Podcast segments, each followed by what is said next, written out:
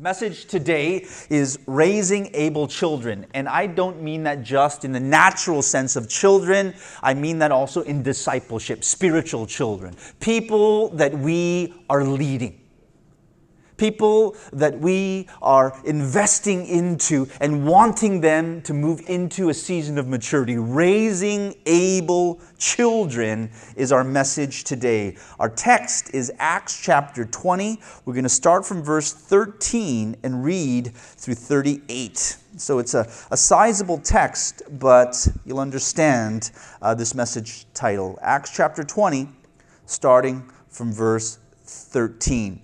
Paul is making his way from Macedonia back to Jerusalem. As he's going back to Jerusalem, this is talking about what, it, what, it, what is going to take place, particularly with a church that he planted and, and discipled in the city of Ephesus. But we, going ahead to, uh, going ahead to the ship, set sail for Assos, intending from there to take Paul on board. For thus he had arranged, intending himself to go by land. And when he met us at Assos, we took him on board and came uh, to Mytilene. And sailing from there, we arrived the following day uh, opposite Chios, and the next day we crossed to Samos, and the day following we came to Miletus. And uh, for Paul had decided to sail past Ephesus in order that he might not have to spend time in Asia, for he was hurrying to be in Jerusalem, if possible, on the day of Pentecost. Okay, and so he's going from Macedonia to Jerusalem. He wants to get there quickly, and he wants to just bypass Ephesus altogether because of time constraints. And he knows that if he stops by, it's not going to be a short trip. Verse 17.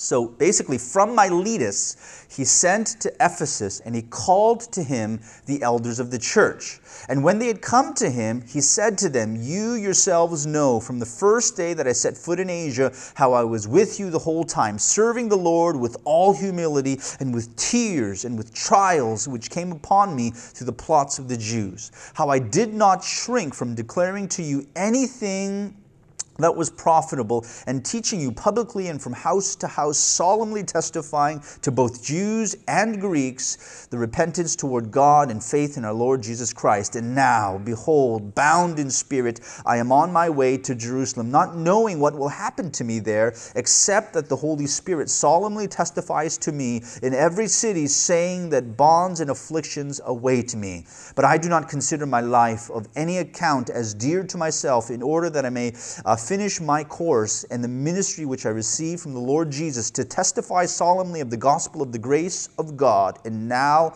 behold, I know that all of you among whom I went about preaching the kingdom will see my face no more. Therefore, I testify to you this day that I am innocent of the blood of all men, for I did not shrink from declaring to you the whole purpose of God. Be on guard for yourselves and for all the flock among which the Holy Spirit has made you overseers, to shepherd the church of God, which he purchased with his own blood. I know that after my departure, savage wolves will come in among you, not sparing the flock. And from among your own selves men will arise, speaking perverse things, to draw away the disciples after them. Therefore, be on the alert, remembering that night and day for a period of three years I did not cease to admonish each one with tears. And now I commend you to God and to the word of his grace, which is able to build you up and to give you the inheritance among all those who are sanctified. I have coveted no one's silver or gold or clothes. You yourselves know that these hands ministered to my own needs and to the men who were with me. In everything, I showed you that by working hard in this manner, you must help the weak and remember the words of the Lord Jesus, that he himself said, It is more blessed to give than to receive. And when he had said these things, he knelt down and he prayed with them all. And they began to weep aloud and embraced Paul and repeatedly kissed him, grieving especially over the word which he had spoken, that they should see his face no more. And they were accompanying him to the ship. Amen. What an emotional passage. I mean, in the black and white text, you can feel, you can feel the heart, the connection, the love. I mean, in a sense, I taste the salty tears as I read this passage. As I think about what Paul must have felt, him gut wrenchingly saying to himself, I need to get to Jerusalem. The Spirit is driving me there. And I want to spend some time, but I know if I stop by here, it's not going to be a short pit stop. That I'm going to spend an overwhelmingly long period of time. And with, with, with tears, he decides to just pass by. But when he's at a place close by, he says, I can't just leave this way. And so he sends a messenger to Ephesus and he calls the elders to come to him at Miletus. And those elders find him there and they are connecting with their discipler, a mentor of the faith, an apostle of Christ, one who loved them with sweat and tears, who worked hard, fingers to the bone, even preaching the gospel from house to house. And Paul just gives his heart to them. And they, with tears, embrace each other. I can see hours through the night, crying, kissing him devastated thinking that they won't see him any longer because Paul knows, you know what, I'm on this course and the Spirit is saying to me wherever I go that afflictions are awaiting me. He knows that his life is probably about to come to an end and that he is going to be maybe in a prison, rotting somewhere. And all of the churches that he planted, all of the people that he led, he realized that this is most likely the last time that I will set eyes on you, that you will see me and it hurt. And yet he is being driven knowing that that is his calling in life, that that is where he is headed, and that is what he must do. And so they connect and they pray and they cry and they send him off. And in this passage, I see something absolutely beautiful.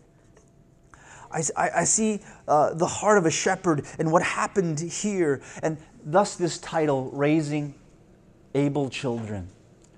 That Paul had no natural children but he had many children, spiritual ones. That the discipleship of his life, the pastoral and apostolic ministry of his life, raised countless children in countless regions and cities. And he had plenty of children, though having no natural of his own. And so, raising able children, really, in my mind, is about parenting, whether naturally or spiritually, with the end in mind knowing that my children will one day mature out of my influence, that they will one day be independent of my hands, that their growth and maturation is something that I must want and see and plan for, that I must parent with the end in mind. With the end in mind. Now, I understand that in this demographic that we have here of young professionals, of younger families. That we're on the, the beginning side of this journey, aren't we? That my wife and I, we are on the beginning side with our kids being only seven and now soon to be five.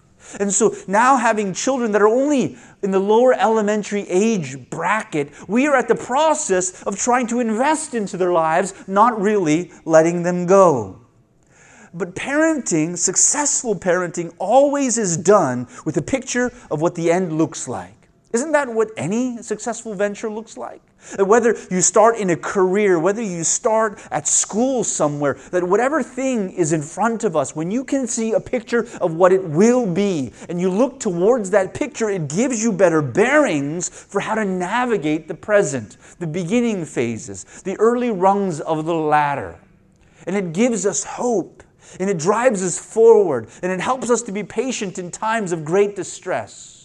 And so, Paul, understanding that these churches, wherever they were, whether it was Ephesus or Corinth, whether it was in Thessalonica or Berea, wherever these clusters of Christians were gathering, Paul understood something.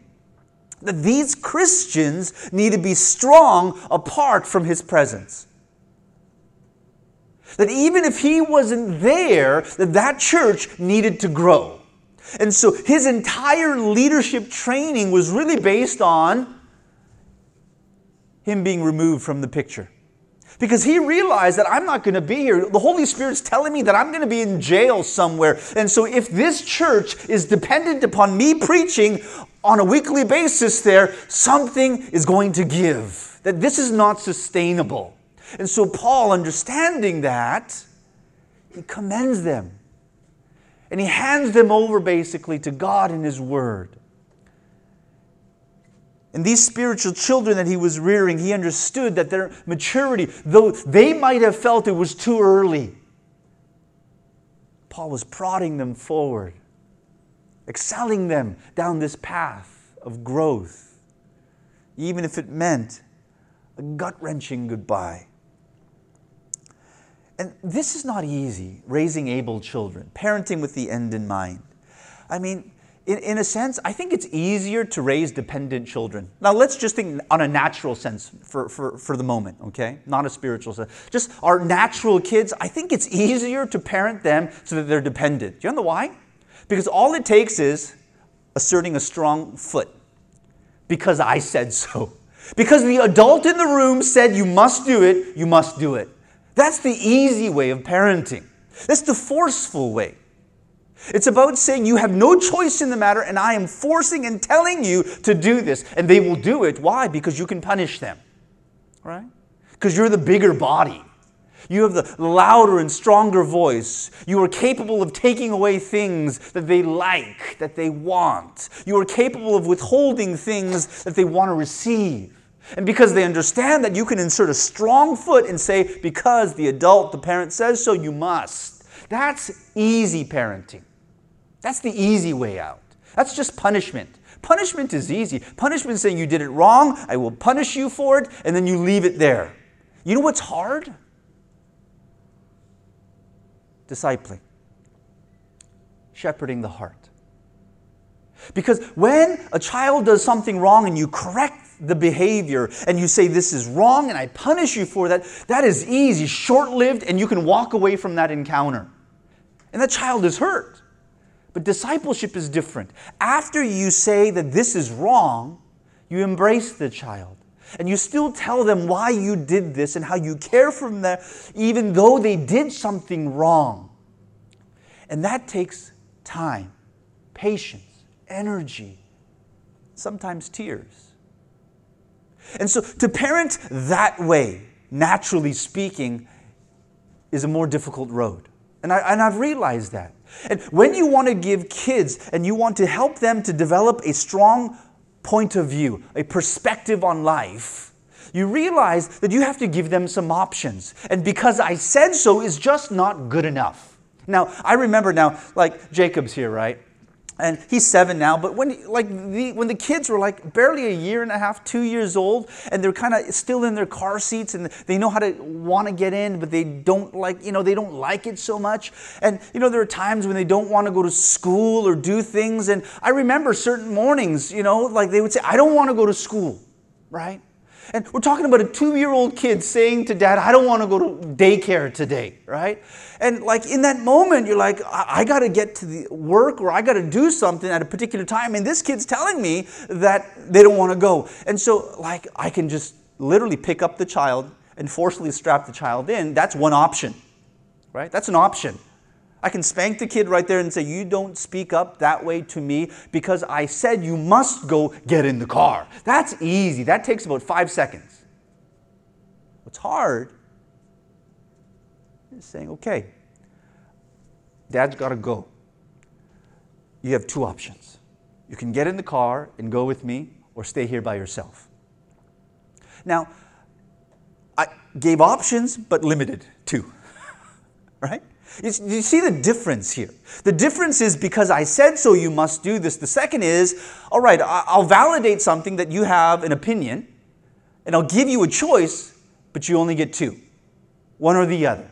You leave with me or you stay here by yourself. And the, the repercussions are when they say, I'll stay by myself, you actually get in the car and then you leave a child crying in front of the garage by himself, right? And then you have to take the time to come back and then you console. See, I told you, like, this is why. You got a couple of choices. Dad's got to get here. And this takes a drawn out period of time and energy. The easy way out is to say, no, get in the car, strap him in, crying with tears, get on your way, right? And so to raise able children takes effort and patience. And it's the same spiritually. It requires that effort. It requires Paul saying, I know I got to get there, and this is going to be a long, drawn out tear fest tonight. That's even, have you ever had a tear fest night? Like, how, like, man, that is like draining, right? If you have to like cry with people, that is, that, that, that takes a lot out of you. And yet, Paul, understanding how important it was to touch base with the leaders of Ephesus, for them to ship and, and to come to that particular place to meet with Paul, to cry with him, to share with him, and to talk. How important that was. And he takes that moment and he does that with them. Why? Because he wants those leaders in Ephesus to be able. He wants them to fend for the church more than he would. He wants them to be aware of that there will be people that want to tear this community down, and even though he is not there, that they should fight for that church even in his absence. And he's prepping them in this way. Take ownership over this church. It's your church, not mine. You are the leader, not I. And as he, in a sense, transfers that leadership and authority over to them, he imparts to them a sense of identity and power, a vision maturation. And those leaders left my leaders stronger than when they came. They left with a better grasp and picture of what was in front of them than when they came. All because of that discipleship. All because Paul was raising able disciples there in that space. And I can imagine it's not just in Ephesus that he led this way, he planted a lot of communities of faith. And he wrote letters to them painstakingly, whether from jail or on a boat. And why did he do all of this? Because he realized that he needed to, to create an environment where Christians were growing up and leading their own church. And he wanted to give direction, timely direction, when needed. Because he realized that his one body could not be in all of these different places. And so the first point is push out of the nest when the time's right.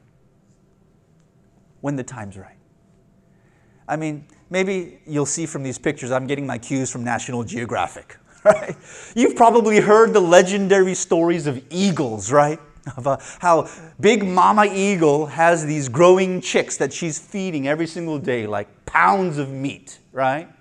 And as these young little chicks begin to shed their baby feathers. And as they approach eagle adolescence, that she edges them closer to the end, the boundary of the nest, and she pushes them out. And flailing wings and all these young little birds are falling to the ground, and big old mom comes swooping in, catches the babies, and brings them back. And she redoes this this process of pushing them out, catching them, and bringing them back over and over.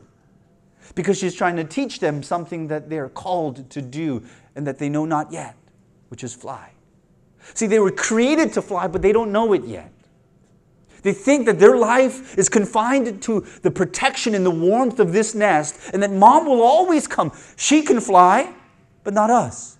She goes, gets the food, and brings it back. That this is their knowledge of life. But mom knows that these young birds were created to fly like her, to catch prey like her, to do all of the things that she can do, but they don't know it yet. So what she does, she pushes them out when the time's right. She instills fear, and as they are falling, she's catching them and redoing this process. And as time progresses, she does a critical thing after this. She begins to throw out the feathers and the leaves in the nest. She begins to break the nest stick by stick. And what is she doing? She's making it more uncomfortable here because she also realizes that these young birds will never fly if they stay in the nest. And I think we can take positive cues from that. I think we can understand something profound about that because this is hard, right? Especially like if you think about the people that you lead in life, whether you're natural children or other people, if you really care about them, you don't want harm to come to them. And that's why this is hard to let go. Parent to let go, to disciple to let go. This is difficult. But discipleship in parenting is a process of letting go. Speaking with natural parenting, at birth we receive our kids, but parenting is a process of actually giving them back to God. You know, we receive them as helpless infants, but soon they're crawling and walking and running. Their schools get larger and larger. They grow from dependence to independence, being fed to feeding themselves, being provided for to providing for themselves, to being a follower to then being a leader. They are constantly growing. And parenting is a process of allowing that to happen.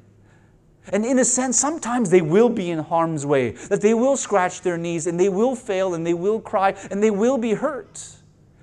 But the process of saying, Keep on going, son, my young daughter, keep on going. And pushing them out, letting them stretch their wings a little bit, and even though they can't fly yet, letting them experience the exhilaration of what it means to fall. And yet, through all of that that is happening, they begin to slowly spread their wings more and more. And you begin to take away the comforts of provision, of dependency, of checking in with me every week, of every day. That you will get this handout from me. I will provide it. I'll tell you the answers. In parenting, they call that helicopter parenting, one that just hovers over the child, making every decision, hedging off from every hardship, applying for colleges for them, getting them their first job, providing money for them, bailing them out of every pitfall. This is helicopter parenting. I just hover over you. You got problems, just come back to me. I'll keep you safe here. Now, that seems affectionate, but we're doing a great disservice to our children when we parent that way. We're doing a great disservice to our disciples when we lead them that way. And we must allow them to experience the hardship of the wind when it's time.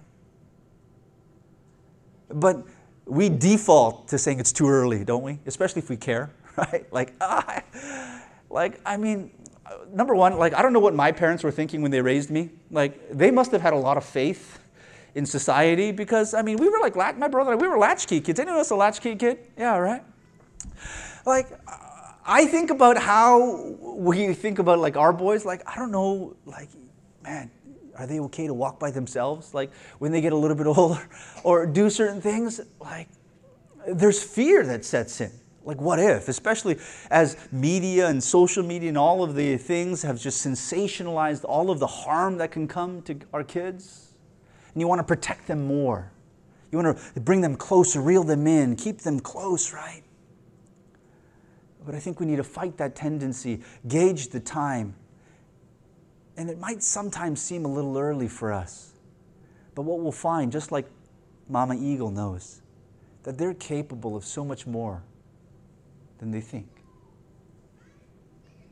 And Paul, looking at these elders from Ephesus, I can imagine they were afraid. It's easy to default to Paul. Paul's, Paul's going to just make a decision. Paul will come back and he'll tell us what to do. That's easy from their end. The hard part is, you mean we got to go back and fend off from those wolves? You mean you're not going to say anything? You mean when a decision has to be made, we actually have to make it? You're not going to tell us what to do? There's fear there. And yet, in this meeting, this is what Paul does. He says, This is your church. There's going to be people that want to tear it down, and you need to fight for it. It's your church. And he raises them as leaders. And in a sense, he pushes them out of the nest. You know, in Hebrews 5, it says this For though this is speaking to the recipients right, of this letter, most people think that it's Paul who wrote the letter. But for though by this time you ought to be teachers, like you should have like grown by now, right? You ought to be teachers. You have need again for someone to teach you the elementary principles of the oracles of God, and you have come to need milk and not solid food. Right? This is an indictment, right? Like, man, how many years have passed and you're still suckling? Like, you still you still haven't grown. You haven't taken any ownership here, right? You should be leading others, teaching them, and yet you still can't. You can't chew solid food yet. And it goes on.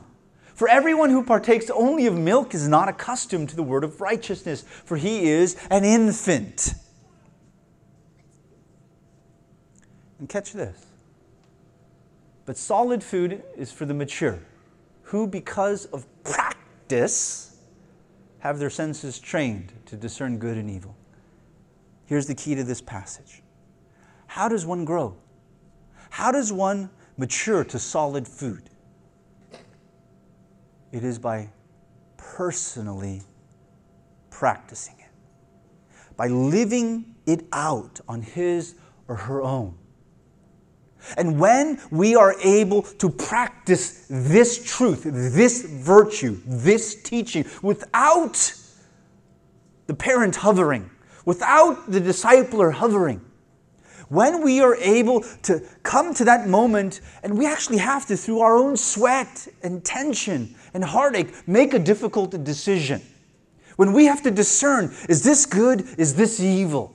And when we actually have to put our left and our right foot forward and walk down a path that does something to us, it straightens out our spine a bit, not in pride, but in strength, in courage, and maturity.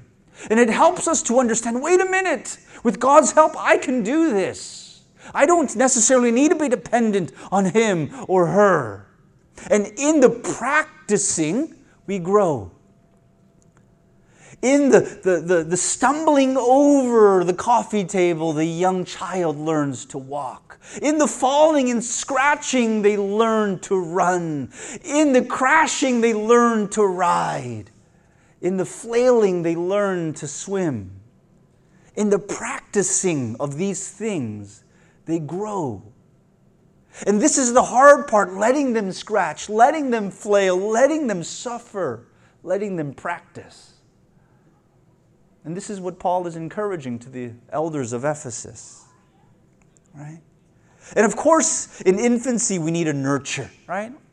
Like if you got an infant baby, you're not going to say to a, a three month old, hey, feed yourself, I'm tired. it doesn't make any sense to do that, right? And of course, if danger is coming and they can't run, they can't walk by themselves, you need to grab that child. We need to nurture, protect in infancy. But we need to understand, we need to wean off of being dependent. And that's a difficult task sometimes. Proverbs 22 6, another maybe famous verse. Train up a child in the way that he should go, right? And when he's old, he won't depart from it. What's, I mean, I italicize the important thing that I want to say. That each one has a path that he or she must personally walk down. And when you train a child, a disciple, to walk down that path that she must go, as they practice that, as they learn how to succeed and fail in that venture, they begin to solidify certain things in their own identity, in their own callings. And they begin to take ownership over that. And so when they become adults, leading others. They realize this, I'm not doing this because dad told me. I'm not doing this because it's just a routine that mom had in place or my discipler did. I'm doing this because this is what I have done. I've been trained along this path. I've walked it. I've learned it from step one through 10 now. And I'm doing this. And now that I'm old and no one's hovering over my shoulder, telling me to do this, paying me to do this, I still do it. That's what this is about. If you train a child in the way that he will go, when that child is older, he'll do it by himself without you there. This is raising able children. And so, my second point is this God's hands are bigger than mine. I think this is what helps us let go, to push out of the nest. Because when we understand that God is sovereign, and that He's actually holding life, and not just my life, but all lives, my children's lives, the, those that I disciple and lead their lives, gives me peace. It takes the burden off of me that I was never meant to carry of taking full responsibility for somebody else's life. Because in the end, even parenting is letting go to God. I'll do everything in my power to provide and to give you every opportunity to succeed, but I realize that I can't hedge you from every single disaster that can come to you. And there's a part of parenting that say, even where I can't go, God, Lord, I, I trust in you that you will lead this child, that you will lead our family. And it's taking that burden off that we were never meant to have and saying, God, I trust you. I know you're present and leading him or her. Because in the end, isn't every branch a sub branch to Jesus? Like when John 15 5 says that Jesus said, I am that true vine. If you want to bear fruit in life, you need to be attached to me. And so, in a sense, we might think that we got children that are attached as branches to our lives. We got disciples that are attached as branches to our lives, that they are dependent on me, right? That I need to provide for them, that I need to lead them, tell them what to do, where to go. But in the end, we need to realize wait a minute, I, I need to be connected to the vine. And every branch that's connected to me is really a sub branch to the main branch or the main vine. Because that's trusting and believing in a God that is much bigger. So, as I close, one statement as praise team, you come back. It's this commit your life and the lives of those you lead to God's care and leadership. If I were to point back to verse 32 of our passage in Acts 20, it says that I commend you Paul is saying to the elders. I commend you to God and the word of his grace. You see those two things? To a sovereign God and to scripture that can guide. That Paul understood that if these people were to grow and thrive and walk down the calling that is in front of them, that they need to, to, to serve and to be connected to something that was much bigger than him. And so, as we think about our own lives and the lives of those that, that we care about, that we're leading, let's make sure that we realize that life is so much bigger than the stretch of our arms, than the reach of our influence. And let's always trust and commit to God.